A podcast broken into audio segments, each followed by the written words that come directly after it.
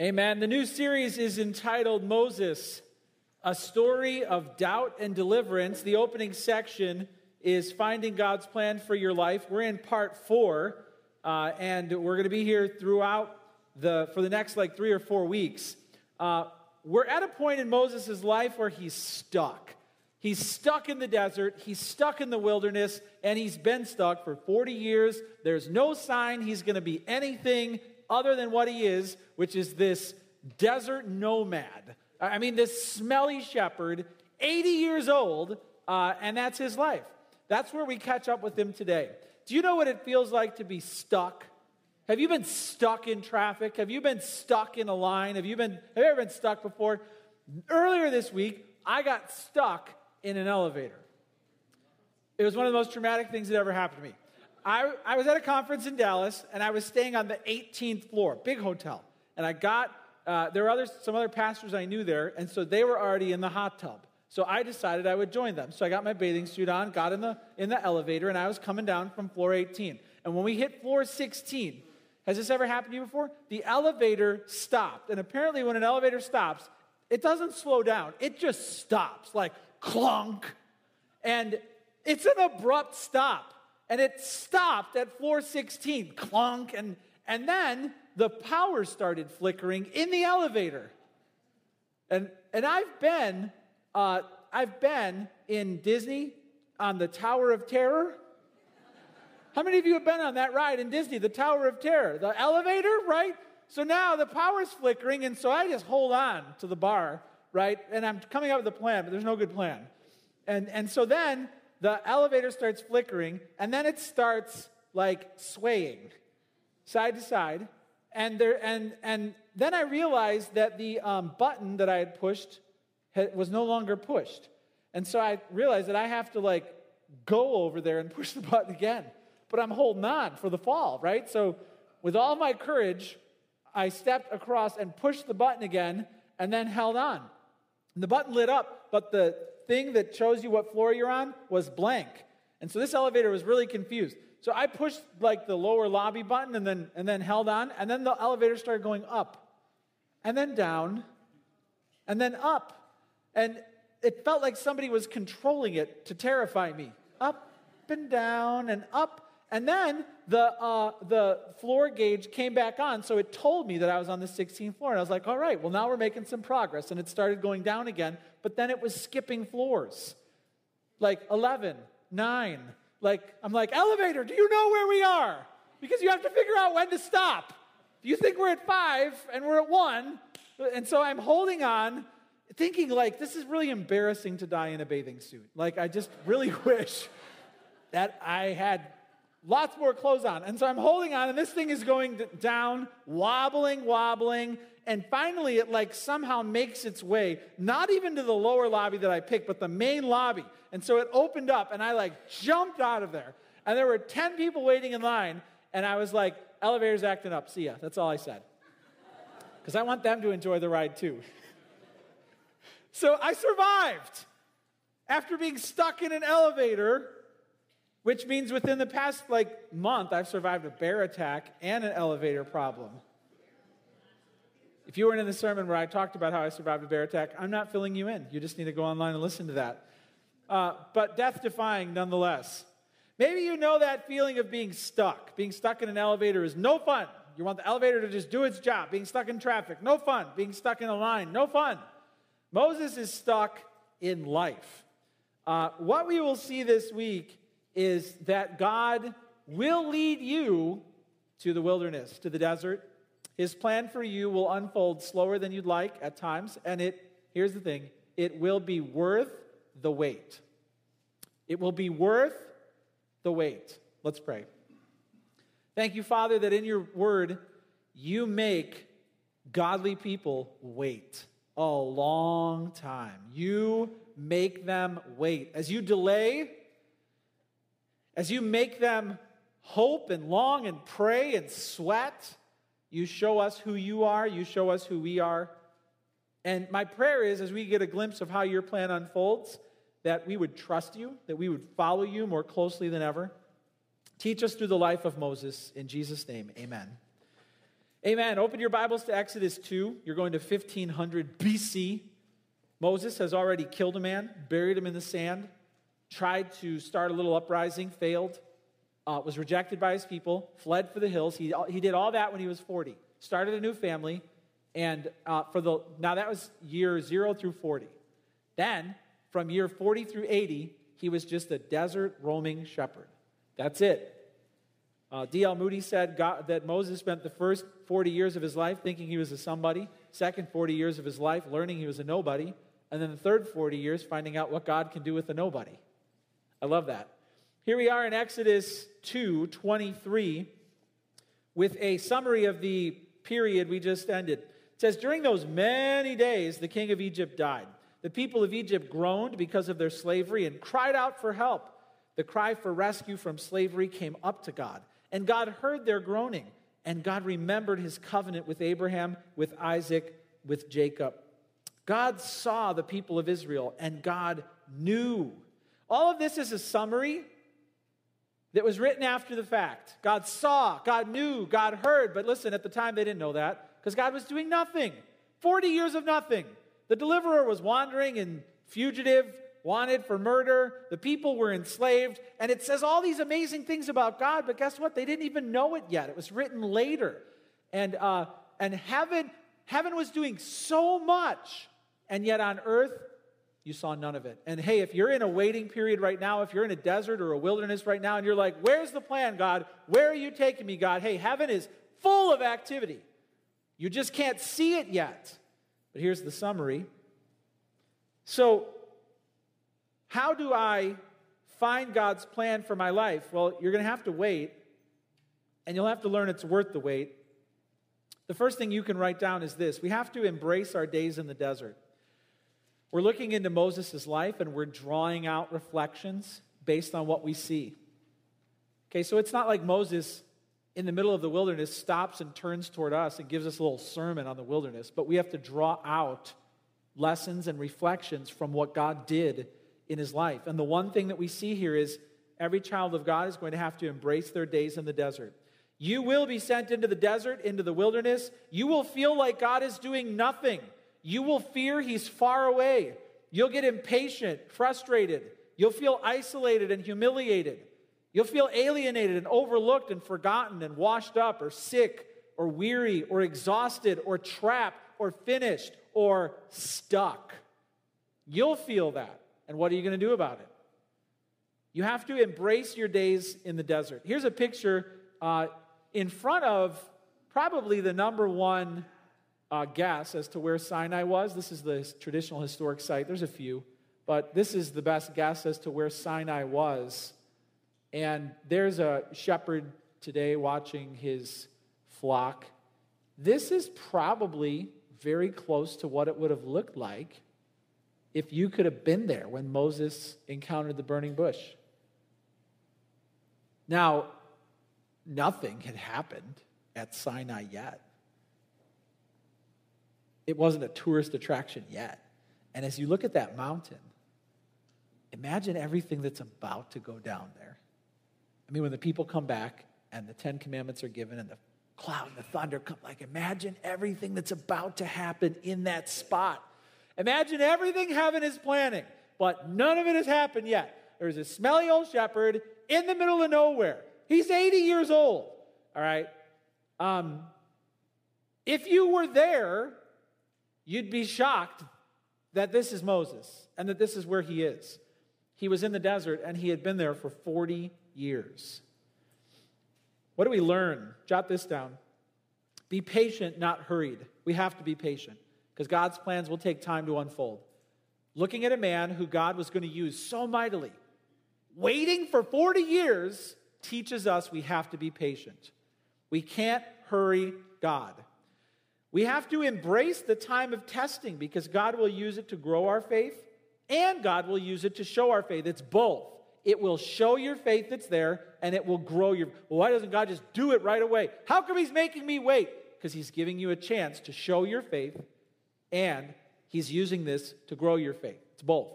So you have to be patient, not hurried. We know why God was making Moses wait. We know that. We know that Egypt wasn't ready for judgment. The Canaanites had a little time left on the clock before God judged them. Moses certainly wasn't the leader he needed to be yet. I mean, it's plain as day. There's no guessing. So we have to be patient. Have you, like me, have you made the mistake of trying to rush God's plan before? Have you? Chuck Swindoll last week commented on Moses' life at this point, and his comment was this God's will, my way. That's what Moses tried. God's will, my way. And maybe you've tried that. Maybe you're trying that right now. God's will, my way. And if you're hurrying God, that's not going to go well. Too many people rush into sexual sin and they don't do it God's way. Too many people rush into financial foolishness and they don't do it God's way. Too many people rush into rage rather than slowly resolving conflict. Too many people refuse to wait on God. Or we refuse to endure hardship patiently, and then we ruin everything God has planned. We look at this guy who's waiting for 40 years in the desert, and guess what? We realize we better be patient. If we're not patient, we're not going to find God's plan for our lives. His timing is different. Embrace your days in the desert. How? Be patient. Next, jot this down be humble, not haughty. Be humble, not haughty. It says in chapter 3, verse 1 Now Moses was keeping the flock of his father in law Jethro, the priest, priest of Midian, and he led his flock to the west side of the wilderness and came to Horeb, the mountain of God. Now, I'm pausing right there in verse 1. And I know you want to get to the burning bush, which is just one verse away. But I'm making you wait because I really want us to reflect on the reality that there were 40 desert years before God spoke. Part of me just wants to like pause right now and say, in 40 years, we'll get to verse 2. Like, like make you wait for 40 years to feel like Moses before finally, finally, I want you to be like, finally, because that's what Moses was like. You have to be so humble to understand that God will lead you into a wilderness where He makes you wait. And if the deal you're making with God is, I don't wait for nobody, you know, or if when trouble comes your way, you have this immediate gut response like, well, what did I do to deserve this? If you tell God you really feel like you no longer need to wait for anything, you're haughty. You think somehow you have attained to the status of a trial proof Christianity. And I bet you think you earned that somehow, and all of that is rubbish. You, my friend, will be marched out into the desert and left by a holy God who has deep work to do in you. You. Maybe you earned it, maybe you didn't, but you will be put out there. And when it happens, you have to be humble, not haughty. God's been marching people out into the wilderness since Eden. When Adam and Eve blew it, what did he do? Out of the garden, into the wilderness. I mean, that kind of means humanity is kind of living in the wilderness right now. We're not in the Garden of Paradise anymore. Israel was forced to wander in the wilderness for how long was that again? 40 years. And see, it was their fault. And God really wants us to understand that there is a correspondence be, sometimes between our choices and the wilderness. One year, you will be in the wilderness for every, what was it? Day you spied out the land without faith. Every day you walk through that promised land without faith, spies, one year you get in the wilderness. There was a correspondence between the lack of faith and the time in the wilderness. So there has to be a humility when we fail. There has to be a humility when, look, think of Caleb. He was stuck in the wilderness and it wasn't even his fault. He had to be humble. David was driven into the wilderness. He lived in caves because the king wanted to kill him, and he was so humble. He could have started a civil war, and he didn't. He was so humble. Paul, after the Apostle Paul was saved, he spent 14 years in obscurity. Three of those was in the desert of uh, Arabia. I mean, he was a nobody. Uh, he got saved, and then he was 14 years of nothing. Three years in the wilderness. God will drive you to places of waiting, obscurity, preparation. Jesus himself was led by the Spirit into the wilderness for 40 days.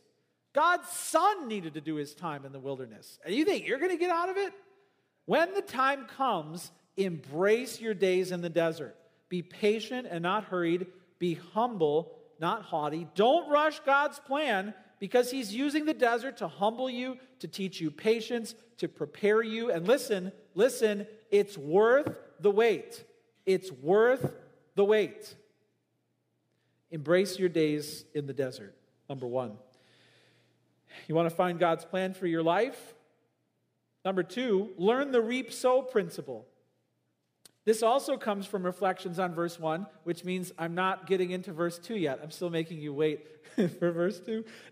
Chapter 3, verse 1. Let me read it again. Now, Moses was keeping the flock of his father in law Jethro, the priest of Midian, and he led his flock to the west side of the wilderness and came to Horeb, the mountain of God.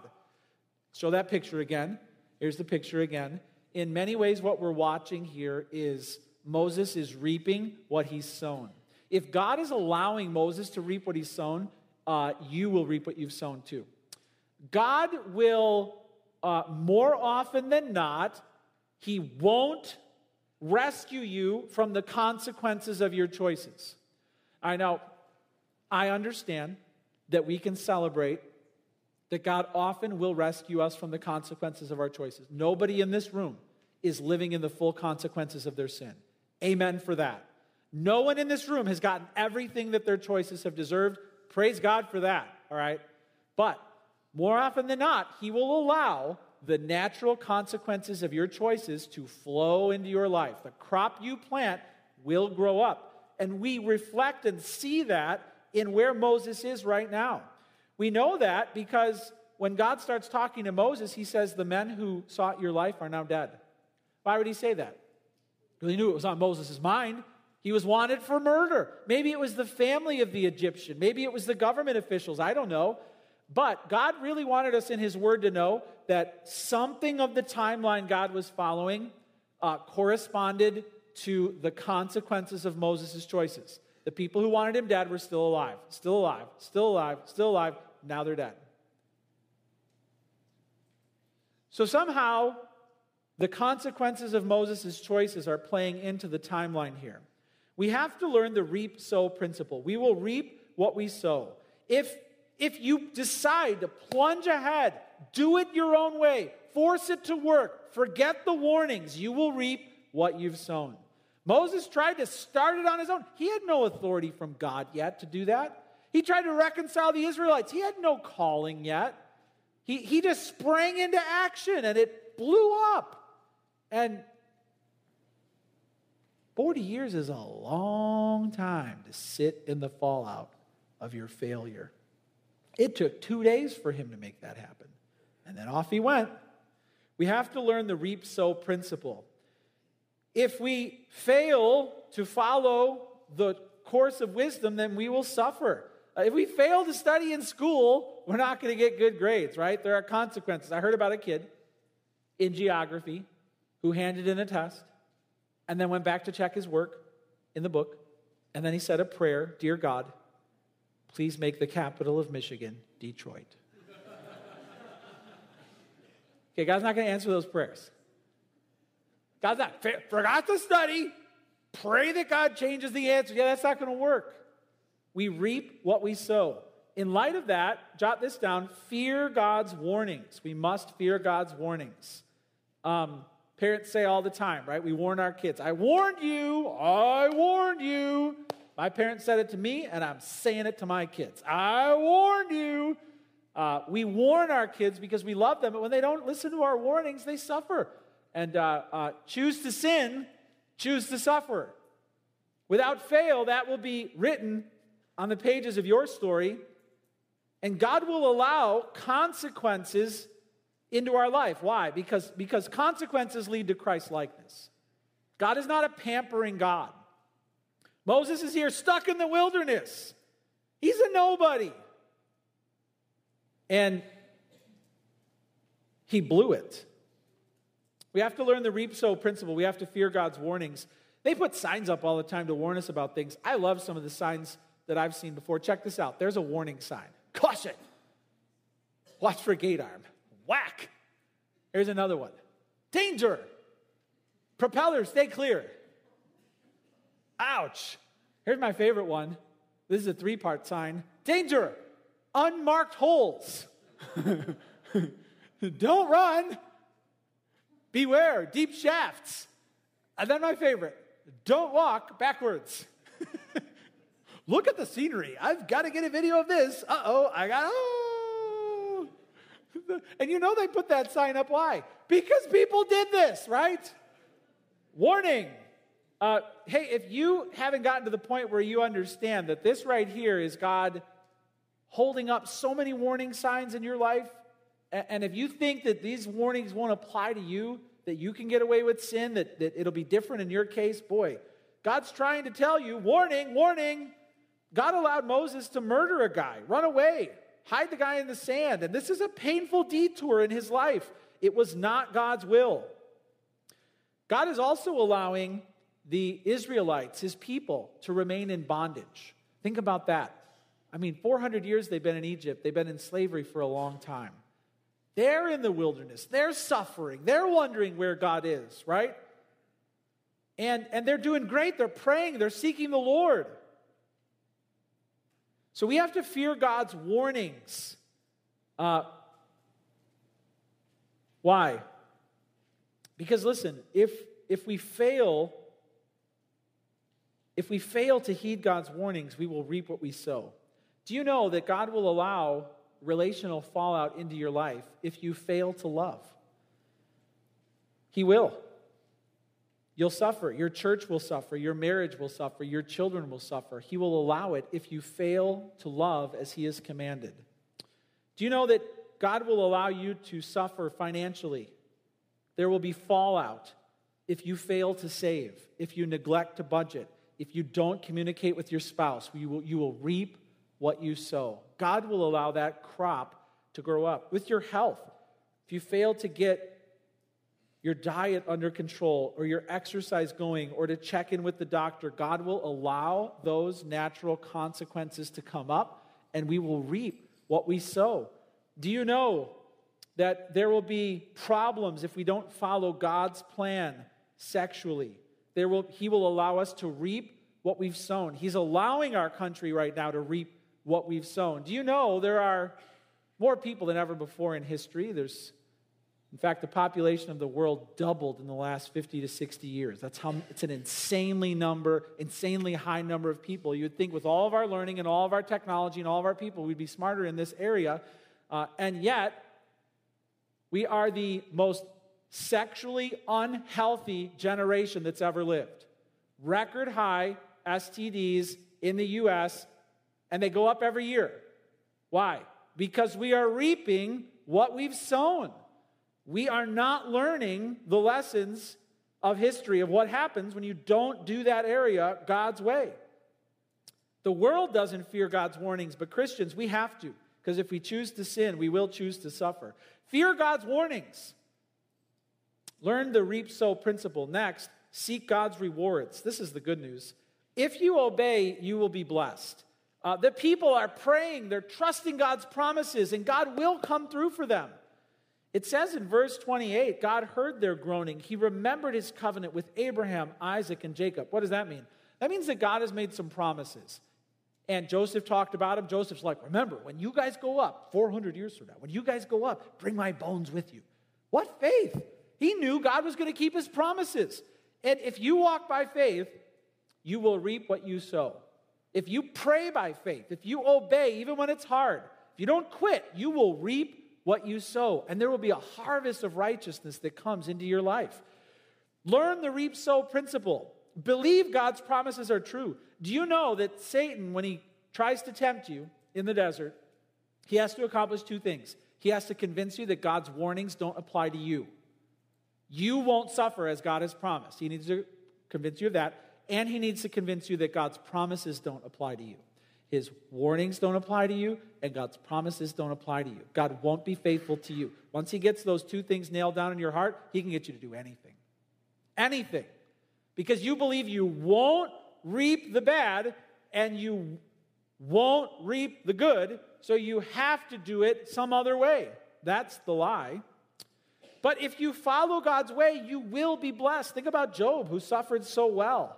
And in the end, God gave him twice as much back. His will is to bless you. It pays to be loyal to the Lord, especially when you feel like bailing. I got to tell you, I'm a Sox fan. And I'm a loyal Sox fan. I even wear the hat, uh, even though they've let me down. And um, I need to tell you that I'm long suffering in that. So earlier this week, I went to Home Depot and I had a cart full of stuff fall decorations, grass seed, because my grass died, you know, in the 90 degree heat. Uh, so I had my cart all full. And I walked up to the cashier, and there was this nice lady. Her name was Linda. She was like in her mid 60s, and she was very sociable. And she was like, Hi, how you doing? I said, I'm doing great. And then she started pulling this stuff out of my cart, and she pulled out like this mini hay bale or whatever, and she goes, Oh, do you know these are $2 cheaper at Menards? I was like, She's like, You want me to put that back for you? I'm like, Yeah, I guess so. And then she reaches and pulls out these other things, and she's like, "Oh, these these are these are two for one at Jewel." I'm like, "Okay." Then she like comes around and then starts going through my cart, and she's like, "Yeah, you know, Michaels has 50% off on all their Halloween stuff right now. You get the app, you get 60% off." She's telling, she's like, "Do you go to Costco?" And I'm like, "Yeah." She's she's basically saving me $50, right, on everything that's in my cart. She's going through it all. And so when she gets done, I've got like one thing left in my cart. I'm like, all right.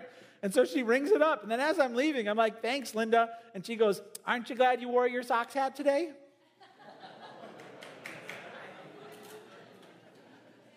Which means Linda doesn't share her expertise with just anyone. Had I been wearing a different hat, I would have been uh, not assisted as I was.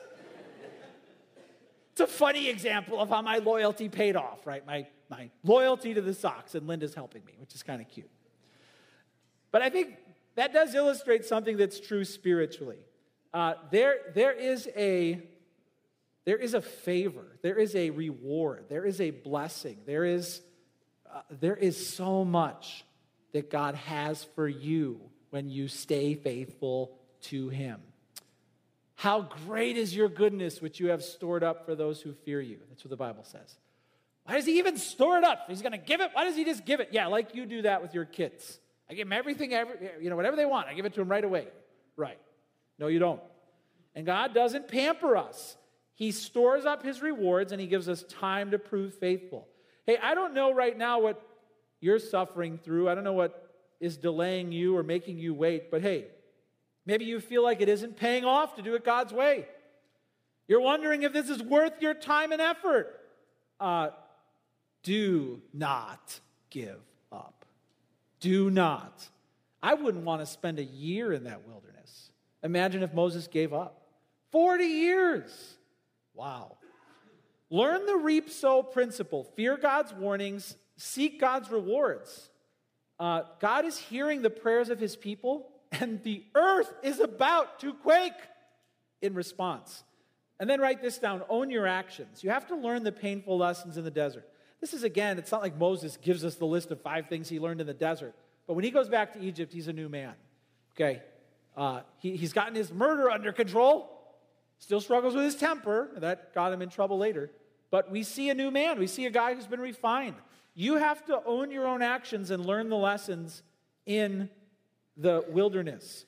Own your actions. You have to get to a place of repentance where you trust the Lord's timing. Uh, I shared this a few weeks ago, and a lot of people asked me for it, so I'm going to throw it back up there again. But when it comes to learning your lesson and truly repenting, here's a chart. Don't feel the need to write all these down. They're, they'll be available online if you watch this sermon again. But here's signs of false repentance that you're not learning the lessons of the desert. If you're meaning the desert's your fault, meaning you blew it, okay? Uh, if you're telling part of the truth, lying about your behavior, punishing people for holding you accountable, blaming others for your mess, making people feel sorry for you, protecting your reputation, uh, applauding your own effort, I'm working so hard to fix, look at all I've done, rationalizing your motives, negotiating consequences, and refusing to apologize, you're not repentant. You're not learning the lesson from your sin. Don't accept this from people if this is what they're giving you because their hearts aren't changing. Here's true repentance telling the whole truth, embracing accountability, taking all blame for your actions, feeling sorry not for yourself but for those you hurt, trusting God with your reputation, offering no excuses, accepting consequences of your choices, applauding Christ's work to forgive and asking others for forgiveness. Uh, that is telltale signs that you're learning the lesson and the desert is teaching you ownership of your sins. Hey, do you want to find God's plan for your life? You got to learn to wait. Embrace your days in the desert, be patient and humble. Number two, learn the reap sow principle. Fear God's warnings, seek his rewards, and own your actions. Let it change you. And number three, jot this down expect to encounter God. Expect to encounter God. And finally, I'll read verse 2 to you. You've waited well. It says in verse 2 And the angel of the Lord appeared to him in a flame of fire out of the midst of a bush. He looked, and behold, the bush was burning, yet it was not consumed. And Moses said, I will turn aside to see this great sight while the bush is not burned. When the Lord saw that he turned aside to see, God called to him out of the bush, Moses, Moses. And he said, Here I am. Then he said, Do not come near, take your sandals off your feet, for the place on which you are standing is holy ground. And he said, I am the God of your father, the God of Abraham, the God of Isaac, the God of Jacob. And Moses hid his face, for he was afraid to look at God. We're just going to talk about that. We're going to spend like three more weeks in front of the bush.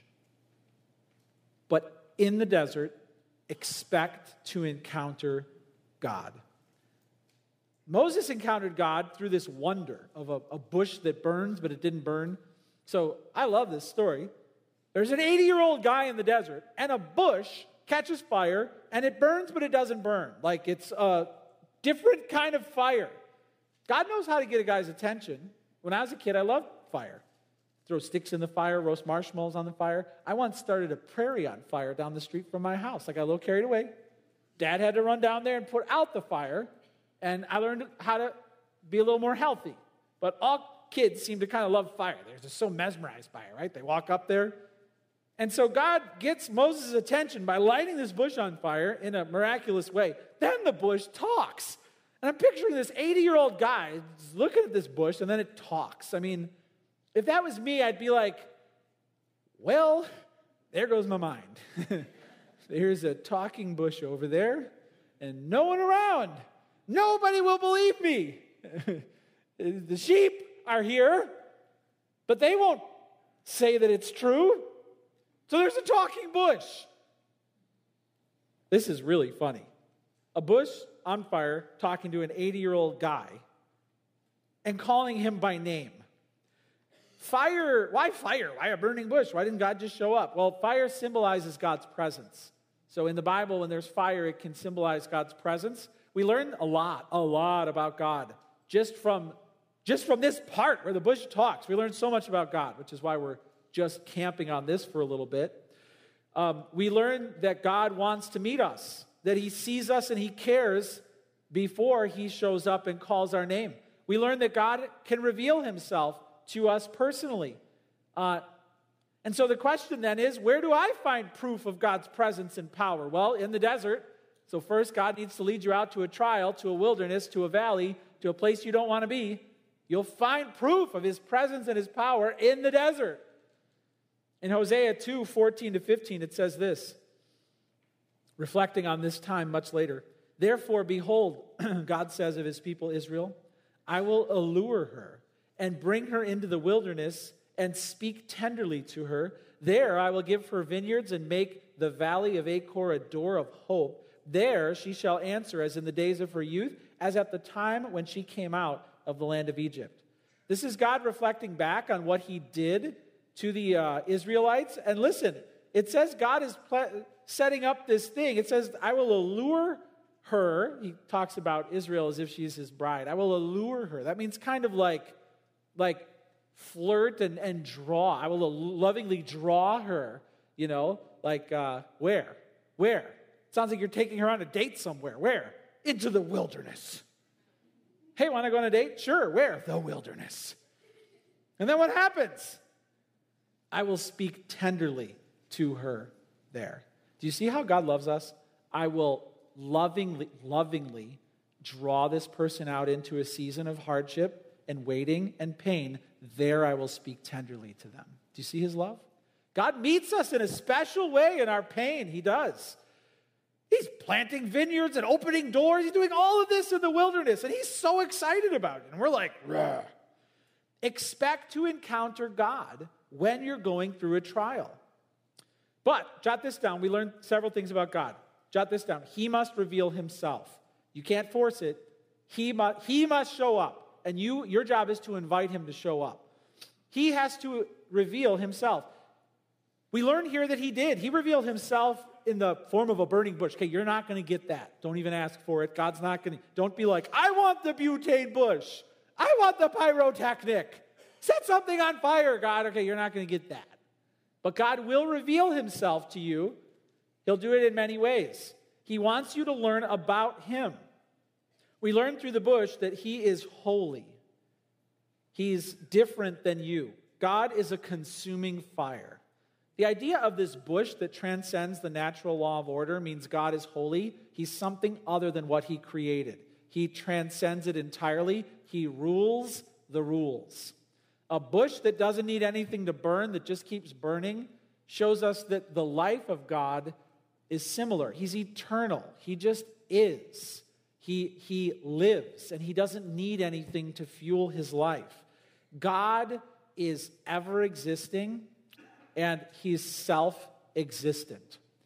When you strip away everything in the whole universe, you pull the stars out of the sky and fold up the planets, and if you were to successfully get rid of everything material, uh, the world will tell you there's nothing behind that. But the Bible will tell you that there's everything behind that because there is a holy, awesome, eternal God who has always been. There's really no such thing as nothing. People say the universe came from nothing. I don't even believe in nothing because I think there's been a holy God forever. We can expect to encounter him but he must reveal himself, and he does here. And he teaches us things about himself. He's eternal. He shows that he's omnipresent. He's with you. Wherever you are, you're not alone. All the seasons of your life, God is with you. Mil- show that picture again. Show that picture of the wilderness. There, he's there. He's there. Nobody's there. God is there. He's everywhere. He's omnipresent. He's with you. Um, he's also omnipotent. He commands all nature. He's in charge of everything material, which means he's stronger. Listen, he's stronger than all of your fears. He's in control of everything you're worried about. He is. And he he wants to reveal this to you. So here's the billion dollar prayer when you're going through a trial.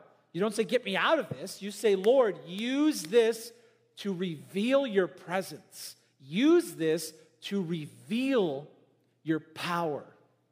That'll get answered. He will manifest himself and reveal himself in your pain. Jot this down. He must reveal himself. Jot this down. He knows you. He knows you.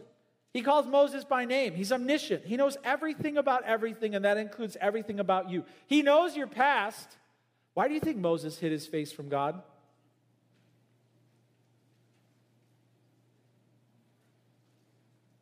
See, when God showed up, I don't think Moses' first thought is, God finally found his man. Where have you been all this time? Give me my mission. What did he think? He thought, I'm dead.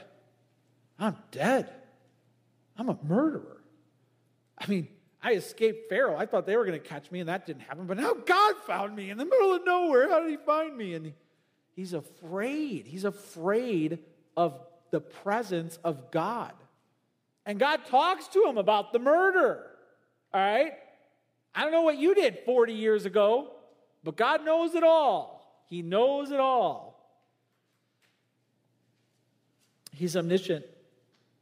He can tell you everything about your past, everything about your present, everything about your future. Let that soak in. He knows you. Expect to encounter God, but He must reveal Himself Good news is he knows you. And jot this down you have to hear the warning and the welcome. When the Lord saw it, says, God called to him out of the bush, Moses, Moses, and he said, Here I am. Then he said, Do not come near. Take your sandals off your feet, for the place on which you are standing is holy ground. Warning! Warning! You are in the presence of a holy God. Do you see the tension of the welcome? Because there's the bush. God put that there as a welcome, like, come check this out. Welcome, welcome. And then as he came, warning. Do you see that tension? Hear the warning and the welcome. Warning is there's a big problem that prevents you from approaching a consuming fire. All right? He, he wanted, and God wants you to know this. Uh, you coming into God's presence in your sin is a fatal mistake. You're not welcome in His presence in your sin. He has to allow it and make provision.